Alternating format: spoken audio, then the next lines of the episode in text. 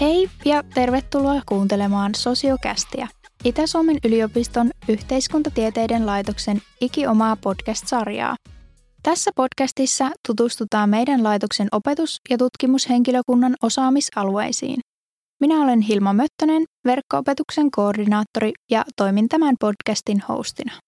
Nykyään Sosiokästiltä löytyy myös oma Instagram-tili, sociocast-uef, joten kannattaa ottaa se seurantaa nyt ihan ensi alkuun.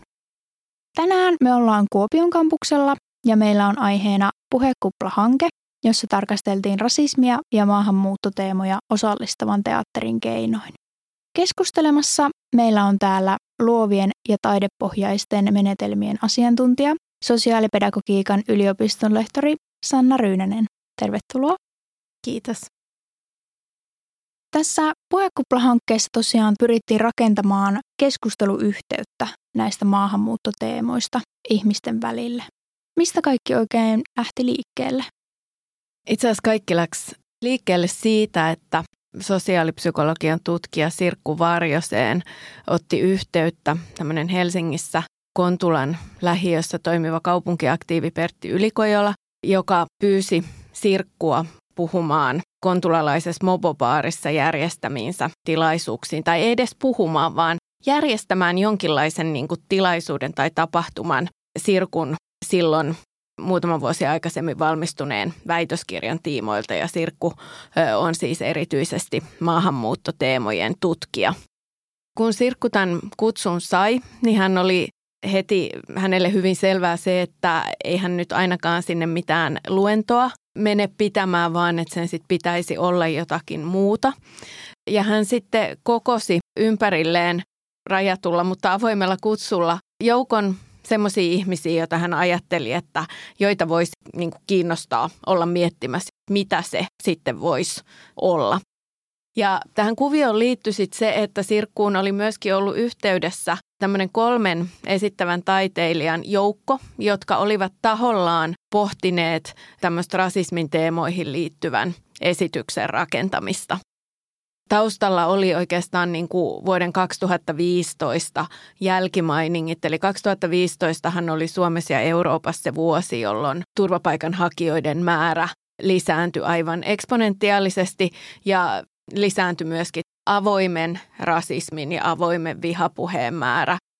Sitten me kokoonnuttiin miettimään, että mitä tässä voisi tehdä ja tietenkin kun sit oli keskustelussa mukana esittävän taiteen ammattilaisiin, niin sitten se jotenkin hyvin luontevasti läksi siihen suuntaan ne ajatukset, että tehdään jotakin, missä tämä teatteri tämmöisenä niin kuin tekemisen tapana on läsnä näistä keskusteluista ja siitä ensimmäisestä tilaisuudesta, joka siellä Mobobaarissa vuonna 2017 järjestettiin, niin siitä tavallaan niin kuin syntyi kaksi asiaa. Siitä syntyi ensinnäkin tämä puhekupla-kollektiivi, eli työryhmä, jossa on Sirkku Varjosen ja mun lisäksi tutkija sosiaalipsykologian alalta Emma Nortio, joka tällä hetkellä on myöskin meidän laitoksella töissä. Ja kolme esittävän taiteen ammattilaista, eli näyttelijät Pinja Hahtola ja Niina Hosiasluoma ja sitten tanssin alan ammattilainen Jenni Urpilainen. Ja sitten samalla syntyi myöskin saman nimen alle tämmöinen puhekupla-tapahtuma, konsepti. Ja siinä oli tavallaan johtoajatuksena halu pyrkiä luomaan sen kaltaista yhteistä keskustelun tilaa, joka ei välttämättä vaatisi samanmielisyyttä tai sitä, että jotenkin keskustelun kautta päädyttäisiin olemaan yksimielisiä. Tämä puhekuplahan ei syntynyt tutkimushankkeeksi, mutta se ajan myötä muodostui sellaiseksi. Ja se muodostui itse asiassa aika pian sellaiseksi, koska olikohan ihan ensimmäisen tapahtuman jälkeen me tajuttiin se, että kyllä tässä ollaan sellaisen myöskin tutkimuksellisen tiedon äärellä, että meidän tutkijoina sitä ei kannata niin sanotusti hukata. Et alun perin tässä oli ajatus keskustelutilan rakentaminen ja ikään kuin tutkijoiden ja taiteilijoiden ehkä enemmänkin semmoinen niin kuin aktivistinen teko. Sitten kun me tämä tajuttiin, niin me alettiin sitten hyvin pian niissä tilaisuuksissa kysymään osallistujilta lupaa esimerkiksi siihen, että saadaanko me nauhoittaa niitä yhteisiä keskusteluja. Ja itse asiassa aina sen luvan saimme, eli meillä on niistä esimerkiksi hyvin rikas ja monipolvinen aineisto, jota ollaan jo joidenkin artikkelien verran analysoitu ja siihen varmasti vielä palataan. Ja sitten me ollaan myöskin tämän työryhmän kesken toteutettu kollektiivinen autoetnografinen prosessi, mikä tarkoittaa sitä, että me ollaan vuoden 2020 alussa keräännyttiin viitisen kertaa yhteen Zoomin välityksellä yhdessä reflektoimaan sitä, että mitä tässä itse asiassa on tapahtunut, millaista tämä tutkijoiden ja taiteilijoiden yhteistyö on ollut. Eli siinä on sitten toinen aineisto kokonaisuus. Sitten meillä on meidän havainnoista kertynyttä muistiinpanoaineistoa myöskin, että, että sit niinku tutkimuksellisesti on hyvin moneen suuntaan rönsynnyt. Tuo kuulostaa kyllä todella kiinnostavalta ja mun mielestä tämä puhekupla niin kuin sananakin on tosi kiinnostavaa. Tarkoitettiinko siinä sitä vähän niin kuin sarjakuvissa on puhekupla eri hahmoilla heidän äänenään vai oliko se enemmän tämmöistä niin kuin puheen kuplautumisen ehkäisemistä. Kun samanmieliset ihmiset keskustelee jostain aiheesta, niin ne mielipiteet vähän niin kuin vahvistaa toisiaan. Tämä sun jälkimmäinen tulkinta oli ihan oikea, eli tässä nimenomaan niin kuin lähdettiin liikkeelle siitä kuplautumisen ajatuksesta. Ja yhtä lailla tavallaan sen huomioimisesta, että vaikka me tutkijoina tai työryhmän taiteilijajäsenet, niin me eletään hyvin vahvasti omissa kuplissamme. Ja itse asiassa koko niin kuin puhekupla-prosessin alku liittyi myöskin tämmöisen kuplautumisen haastamiseen, koska tämä mainittu Pertti Ylikojola oli sitten esittänyt Sirkulle vähän tämmöisen haasteen, että eikö ole niin, että tutkijat vähän niin kuin puhutte aina niissä omissa tutkijakuplissanne, että entäs jos se tutkimus jalkautuisi vaikka sellaiseen paikkaan kuin lähiöbaari, tässä oli tosiaan tämä osallistava teatteri läsnä, mikä on aika poikkeuksellinen tapa tutkia. Mitä se käytännössä tarkoittaa? Eli osallistava teatteri, sen voisi sijoittaa tämmöisen niin kuin laajan soveltavan teatterin sateenvarjon alle. Ja soveltava teatteri on sen kaltainen joukko teatterin tekemisen tapoja, joissa on tyypillisesti jonkinlainen vahva yhteiskunnallinen tulokulma mukana ja sitten mukana myöskin se, että tehdään muidenkin kuin perinteisesti taiteen tekijöiksi määrittyvien ihmisten kanssa. Ja osallistava teatteri pitää sisällään, kuten niin kuin nimikin jo kertoo, erilaisia tapoja kutsua yleisöä mukaan teatterin tekemisen prosesseihin. Ja me ollaan nyt tässä puhekuplaprosessissa nojauduttu semmoisen brasilialaisen teatterin tekijän ja filosofin kuin Augusto Boal, hänen ajatuksiinsa. Ja Boal kehitti semmoisen forum-teatteriksi kutsutun osallistavan teatterin prosessin, joka tarkoitti sitä, että oli tämmöisiä joko valmiiksi tehtyjä lyhyitä kohtauksia tai sitten jonkinlaisessa kollektiivisessa prosessissa tehtyjä lyhyitä kohtauksia, mutta niissä oli keskeinen ajatus se, että yleisöllä oli mahdollisuus keskeyttää niitä koska tahansa ja joko ehdottaa sanallisesti, että miten tämmöinen yleensä yhteiskunnalliseen vallankäyttöön liittyvä tilanne, niin miten sitä voisi ratkoa toisin kuin miten se siinä alkuperäisessä kohtauksessa oli. Tai sitten mennä itse esittämään sitten sitä omaa ehdotustaan näyttelijän paikalle. Sitten nousi ajatus siitä, että olisiko tämä foorumteatteri yksi mahdollisuus, mitä voisi hyödyntää näissä tilaisuuksissa. Ja siihen kyllä heti tartuttiin, mutta mä muistan, että siellä sitten myöskin vähän yhdessä epäiltiin sitä, että miten tämä Suomessa toimii, että kun me ei välttämättä olla niin kovin heittäytyviä noin niin kuin lähtökohtaisesti, että, että lähteekö ihmiset tällaiseen mukaan. Ja saatiin huomata, että kyllä lähtee, että meillä oli hyvin monia puhekuplatilaisuuksia, jossa yleisöstä hyvin innokkaasti tultiin mukaan. Mistä oikein on kyse sitten, kun yhteiskuntatieteiden kentällä tällaista osallistavan teatterin lähestymistapoja käytetään, niin ajatellaan, että se on osa semmoista laveaa taidepohjaisten menetelmien perinnettä, jossa siis on yksinkertaisimmillaan kyse siitä, että otetaan mikä onkin aina kulloinenkin taiteen laji, jota käytetään, että sehän voi olla teatteria, tanssia, musiikkia, mitä hyvänsä, niin ikään kuin se luova ja ilmaisullinen ominaislaatu mukaan siihen tutkimuksen prosessiin. Ja silloinhan se on parhaimmillaan sitä, kun sitä on tekemässä ihmiset, joiden niin kuin ammattiin se kuuluu. Et toki tämä meidänkin prosessi olisi ollut hyvin erilainen, jos me tutkijat oltaisiin sinne ikään kuin menty vähän niin kuin esittämään jotakin. Me ei olla teatterin tekijöitä. Meillä ei ole sitä meidän käytössä sellaista niin kuin pienten hienovarasten keinojen valikoimaa.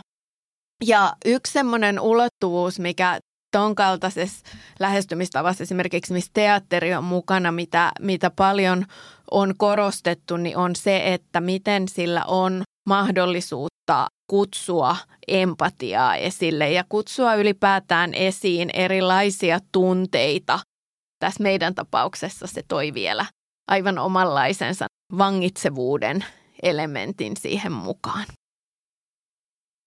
Ja tähän kun nyt päästiin tähän taiteilija-aiheeseen, niin mä haastattelin etäyhteydellä tässä hankkeessa mukana ollutta näyttelijä Pinja Hahtolaa. Ja voitaisiin tässä välissä kuunnella Pinjan kommentteja tästä aiheesta. Näyttelijä Pinja Hahtola, tervetuloa ja kiitos, että saadaan kuulla sinun kokemuksia ja ajatuksia tästä puhekuplahankkeesta. Minkälainen tämä hanke oli näin niin kuin taiteilijan näkökulmasta? Mitä sä käytännössä teit ja minkälainen kokemus tämä sulle oli?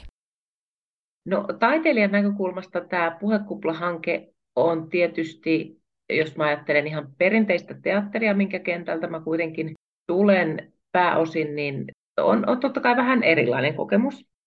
Ihan jo se, että me käytettiin metodina tätä osallistavaa teatteria, jossa ollaan sitten hyvinkin paljon kontaktissa yleisön kanssa ja yleisö vaikuttaa ikään kuin siihen, että miten se lainausmerkeillä esitys etenee, koska tässä tapauksessa kyse ei ollut minkäänlaisesta varsinaisesta esityksestä, vaan enemmän oikeastaan tämmöisestä dialogisesta hetkestä ihmisten välillä. Eli siellä tapahtumissa me taiteilijat näyteltiin kohtauksia, joita me oltiin siis jo valmisteltu ja suunniteltu ja yhdessä työryhmän kanssa käsikirjoitettu aiemmin. Ja niiden pohjana oli meidän omat kokemukset. Ne oli sellaisia ennakkoluuloihin, rasismiin tai maahanmuuttoteemaan liittyviä kohtauksia, jotka, jotka oli niin kuin heränneet meidän omasta elämästä. Totta kai niitä oli pikkasen dramatisoitu ihan senkin takia, että niistä saatiin näyttämöllisesti kiinnostavia ja ajatuksia herättäviä. Mä ajattelisin niin, että taiteilijana tämä on hirveän kiinnostava tapa ja, ja palataan jotenkin sinne sellaiseen teatterin mun mielestä perimmäiseen tarkoitukseen, joka on kuitenkin herättää ihmisiä ajattelemaan. Meillä oli tämmöinen kaksoisrooli, oltiin sekä keskustelussa mukana ihan, voisi sanoa näin, omana itsenämme, ja, ja sitten välillä hypättiin erilaisiin rooleihin.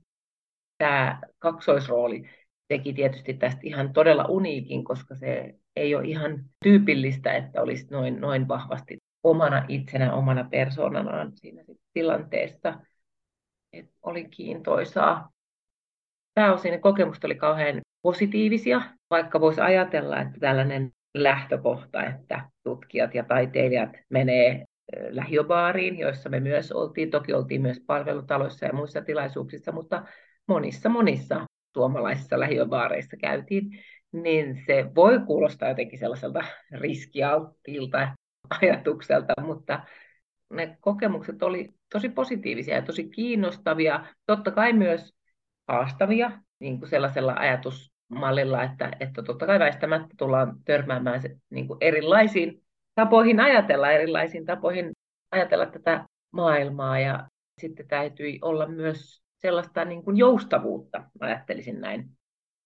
Monet kollegat oli sitä mieltä, että voi vitsi, onpa mahtavaa, milloin, milloin seuraava esitys heittomerkeillä on, että milloin voi tulla katsomaan. Ja tässä olikin sillä jännä tilanne, että yleensä niitä omia esityksiä aina, aina markkinoi kovasti ja kaikille tulkaa katsoa, tulkaa katsoa, mutta tässä oli vähän toisinpäin, koska ideana ei ollut tietenkään se, että sinne tulisi myöskään niin kuin kauheasti ihmisiä sillä ajatuksella, että nyt tullaan katsomaan, mitä ikään kuin tapahtuu, vaan että se olisi se tilanne mahdollisimman kuitenkin sellainen luonteva ja, ja jotenkin turvallinen niille osallistujille siellä.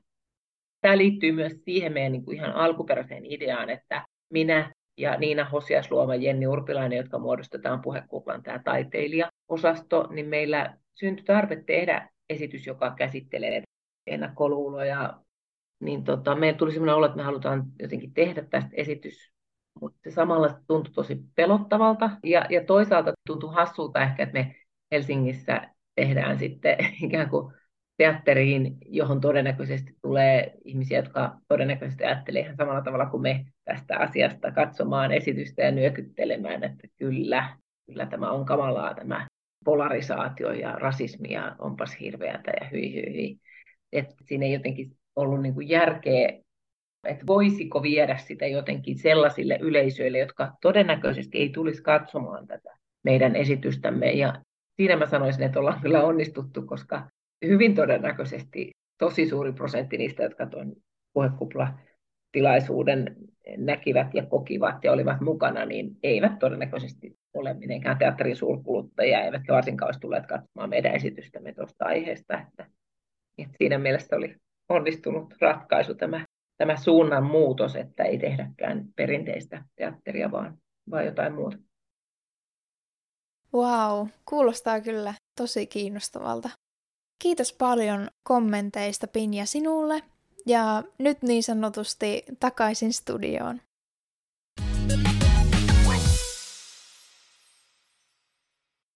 Minkälaisia ajatuksia nämä Pinjan kommentit herätteli?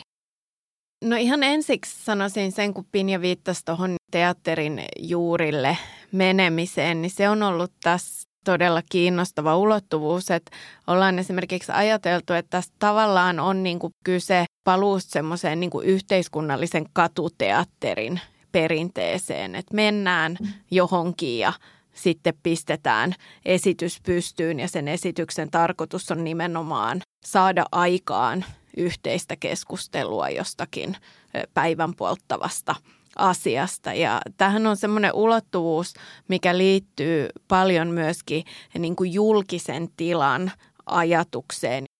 Mihin tässä viittaan, kun puhun julkisesta tilasta, niin on enemmän niin kuin sen kaltainen yhteisen keskustelutilan areena. Monet aiheen tutkijat puhuvat paljon siitä, että sen tila on kaventunut ja kaventumassa, että meillä ei ole tavallaan enää niitä agoroita, agora kenttiä, jolla aikoinaan antiikin maailmassa on yhdessä kokoonnuttu keskustelemaan, niin tämä on niin kuin ajatus ja yritys luoda se semmoinen agora, jossa niin kuin yhdessä harjoitellaan eh, sellaista niin kuin dialogin taitoa. On sanottava, kun Pinja tuossa viittasi myöskin siihen, että oli niin kuin jännittävää ja pelottavaa, niin se mikä tässä oli meillä tavallaan semmoisen niin kuin jatkuvan pohdinnan paikka on se, että kun me avataan keskustelu tämmöisistä aiheista, niin käykö niin, että me tullaan sitten avanneeksi tila ja areena myöskin niin kuin rasismille tai vihapuheelle. Ja tämä oli sitten meillä sellaista tasapainoilua sen välillä, että me ei haluttu liikaa lähtökohtaisesti määritellä sitä, että mitä saa sanoa tai mitä ei saa sanoa. Mutta samanaikaisesti me ei tietenkään haluttu avata keskustelun tilaa niin kuin vaikkapa vihapuheelle. Et se me tehtiin tilaisuuksien alussa selväksi, mutta tokihan siellä sitten välillä oli niin, että ihmiset päätyivät esittämään niin kuin varsin kärjekkäitä mielipiteitä, josta me toki esitimme, että emme ole samaa mieltä ja esitimme sitten myöskin esimerkiksi tutkimukseen perustuvia vasta-argumentteja ja tässä on tietenkin tärkeää muistaa se, että me tekijät, joita tässä puhekuplassa on ollut. Me edustetaan valkosta suomalaista niin sanottua niin kuin kantaväestöä, eli meistä ei ole kukaan vähemmistön edustaja, joka olisi tällaisissa tilanteissa sit joutunut kohtuuttomaan tilanteeseen kohtaamaan sellaista niin kuin itseensä kohdistuvaa vihapuhetta. Ja sitten myöskin pääosin ne yleisöt, joita näissä niin kuin lähiöbaareissa ja muissa tiloissa, missä oltiin, niin tällä kierroksella tätä meidän puhekuplaa, ketä tavoitettiin, niin olivat myöskin niin kuin pääosin eh, samasta taustasta. Mutta sitten vielä semmoinen oikeastaan, mitä tuohon niin Pinian puheen jatkoksi voisin sanoa, että tämähän on kaikkinensa nyt sitten ollut koko työryhmälle tosi kiinnostava mahdollisuus harjoitella tämmöistä läheistä ja tiivistä tutkijoiden ja esittävän taiteen ammattilaisten yhteistyötä. Se, mitä mä haluaisin korostaa, on se, että lähteminen mukaan tekemään sellaisten ihmisten kanssa, jotka jo niin kuin koulutustaustansa kautta ovat kasvaneet erityyppiseen tekemisen tapaan, osin erityyppiseen ajattelun tapaan, mitä niin kuin itse just esimerkiksi yhteiskuntatieteilijänä on, niin se on aivan valtavan rikastuttava kokemus. Ollaan monesti tässä meidänkin prosessissa viitattu tämmöisen Minna Salamin ajatukseen aistivoimaisesta tiedosta ja hän on kirjoittanut näin, että ilman tunnetta tiedosta tulee ummehtunutta, ilman järkeä siitä tulee summittaista. Eli että tarvitaan tietoa, joka koskettaa yhtä lailla sisältä ja ulkoa, eli aistivoimasta tietoa. Tämän kaltaisen ajatuksen äärellä ollaan paljon oltu tässä puhekuplassa koko tämän prosessin ajan. Tässä puhekupla-hankkeen yhteydessä on puhuttu myös myyteistä. Niin minkälaisia nämä maahanmuuttajia koskevat myytit on olleet?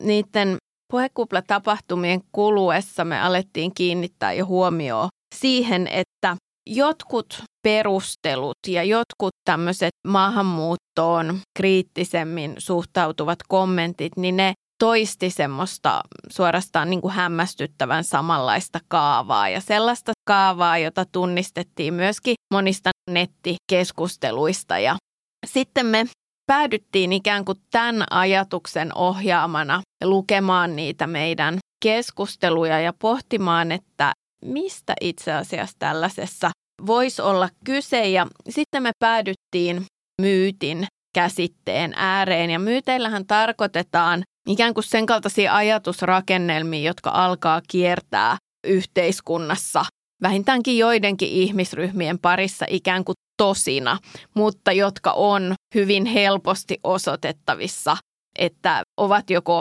tyystin epätosia tai ainakin että on sellaisia elementtejä, jotka eivät vastaa sitä totuudenmukaisuutta, mutta myyteille on tyypillistä se, että, että ne on jotenkin vetoavia ajatusrakennelmia, että niiden sitä niin kuin totuudenmukaisuutta ei edes pysähdytä pohtimaan. Se näin etenkin silloin, kun se myytti on jotenkin linjassa oman maailmankuvan ja oman ajattelun kanssa. Meitä sitten alkoi näiden puhekupla-aineistojen äärellä kiinnostaa se, että mihin tämmöisiä mitä sitten me alettiin kutsua myyteiksi, niin mihin niitä oikein käytetään ja miten ne siellä keskustelussa tulee esille. Ja me tässä nojauduttiin brasilialaiseen kasvatustieteilijä Paulo Freireen ja Freiren ajatukseen myyteistä sellaisina yhteiskunnassa kiertävinä ajatusrakennelmin, joita käytetään myös ikään kuin tarkoitushakuisesti oikeuttamaan yhteiskunnallisia valtarakenteita. Ja, ja Freiren ajattelussa nämä myytit olisit vähän niin kuin semmoiset silmälaput tai jollakin lailla niin kuin vääristävät silmälasit, jotka tekee yhteiskunnan rakenteista ja asioista jollakin lailla niin kuin houkuttelevan yksinkertaisia ja sitten samalla jotenkin tarkoitushakuisesti peittää alleen todellisia valtasuhteita. Eli ne ikään kuin haittaa ja estää näkemästä todellisuutta sellaisena kuin todellisuus on. Meidän aineistosta yksi semmoinen myytti, mikä sieltä tunnistettiin ja nimettiin, niin oli esimerkiksi myytti maahanmuuttajien etuoikeutetusta asemasta, joka monesti toistui erilaisina kertomuksina siitä, että miten valtavia tukia niin kuin maahanmuuttajat, turvapaikanhakijat vaikkapa saa ja toistui semmoinen ajatus siitä, että itse asiassa sehän on se ihmisryhmä meidän yhteiskunnassa, joka onkin etuoikeutettu eikä niin kuin syrjitty. Eli tällaisella käännetään ympäri tämmöisiä yhteiskunnan valtahierarkioita.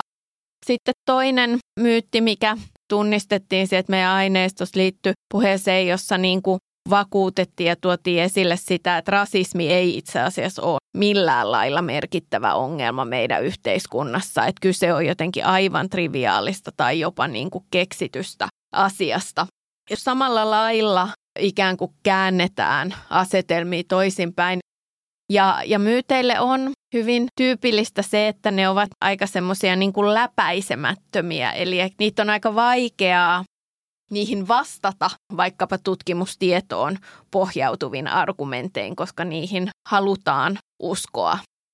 Semmoinen johtoajatus, kun me näitä ryhdyttiin sieltä aineistosta tunnistamaan, oli ajatus siitä, että jos niin kuin myyttien toimintamekanismeja opetellaan tuntemaan, niin, niin sit niitä on ehkä helpompi lähteä purkamaan. Et paitsi, että me tunnistettiin niitä myyttejä, niin sitten käytettiin tämmöistä kriittisen diskursiivisen psykologian lähestymistapoja sen analysoimiseen, että miten ne keskusteluissa rakentuu ne myytit ja miten niitä ikään kuin käytetään vuorovaikutuksellisissa tilanteissa. Joo, kuulostaa kyllä tosi mielenkiintoiselta ja tunnistettavia myyttejä mm. kyllä oli, että niitä, niihin törmää kyllä monissa yhteyksissä. Hieman tätä jakson aihettakin sivuuten, jos sä voisit valita ihan kenet tahansa tieteentekijän, voi olla klassikkohahmo tai joku hieman tuntemattomampikin tutkija, niin kenen kanssa sä haluaisit lähteä lähiöbaariin istumaan iltaa ja jutustelemaan? Tämän aiheen äärellä, kun me ollaan, niin mä en nyt jotenkin pysty valitsemaan ketään muuta kuin mun mainitseman Augusto Boalin. Ja mä haluaisin käydä Boalin kanssa keskustelua niistä hänen näkemyksistään teatterin yhteiskunnallisuudesta ja teatterin mahdollisuuksista, koska mä uskon, että, että jos Boal vielä eläisi, niin hänellä olisi paljonkin sanottavaa tästä tämänhetkisestä maailmanmenosta ja, ja näkemyksiä siitä, että, että miten teatterin ja näiden hänen kehittämien tekniikkojen keinoin voitaisiin tarttua ja kohdata erilaisia semmoisia yhteiskunnallisia kysymyksiä, joiden, joiden äärellä nyt ollaan. Kiitos paljon tämän päivän keskusteluista, Sanna. Kiva oli saada sinut vieraaksi. Palataan ensi kerralla, jolloin meillä on käsittelyssä sitten joku toinen kiinnostava ja ajankohtainen aihe. Moi moi!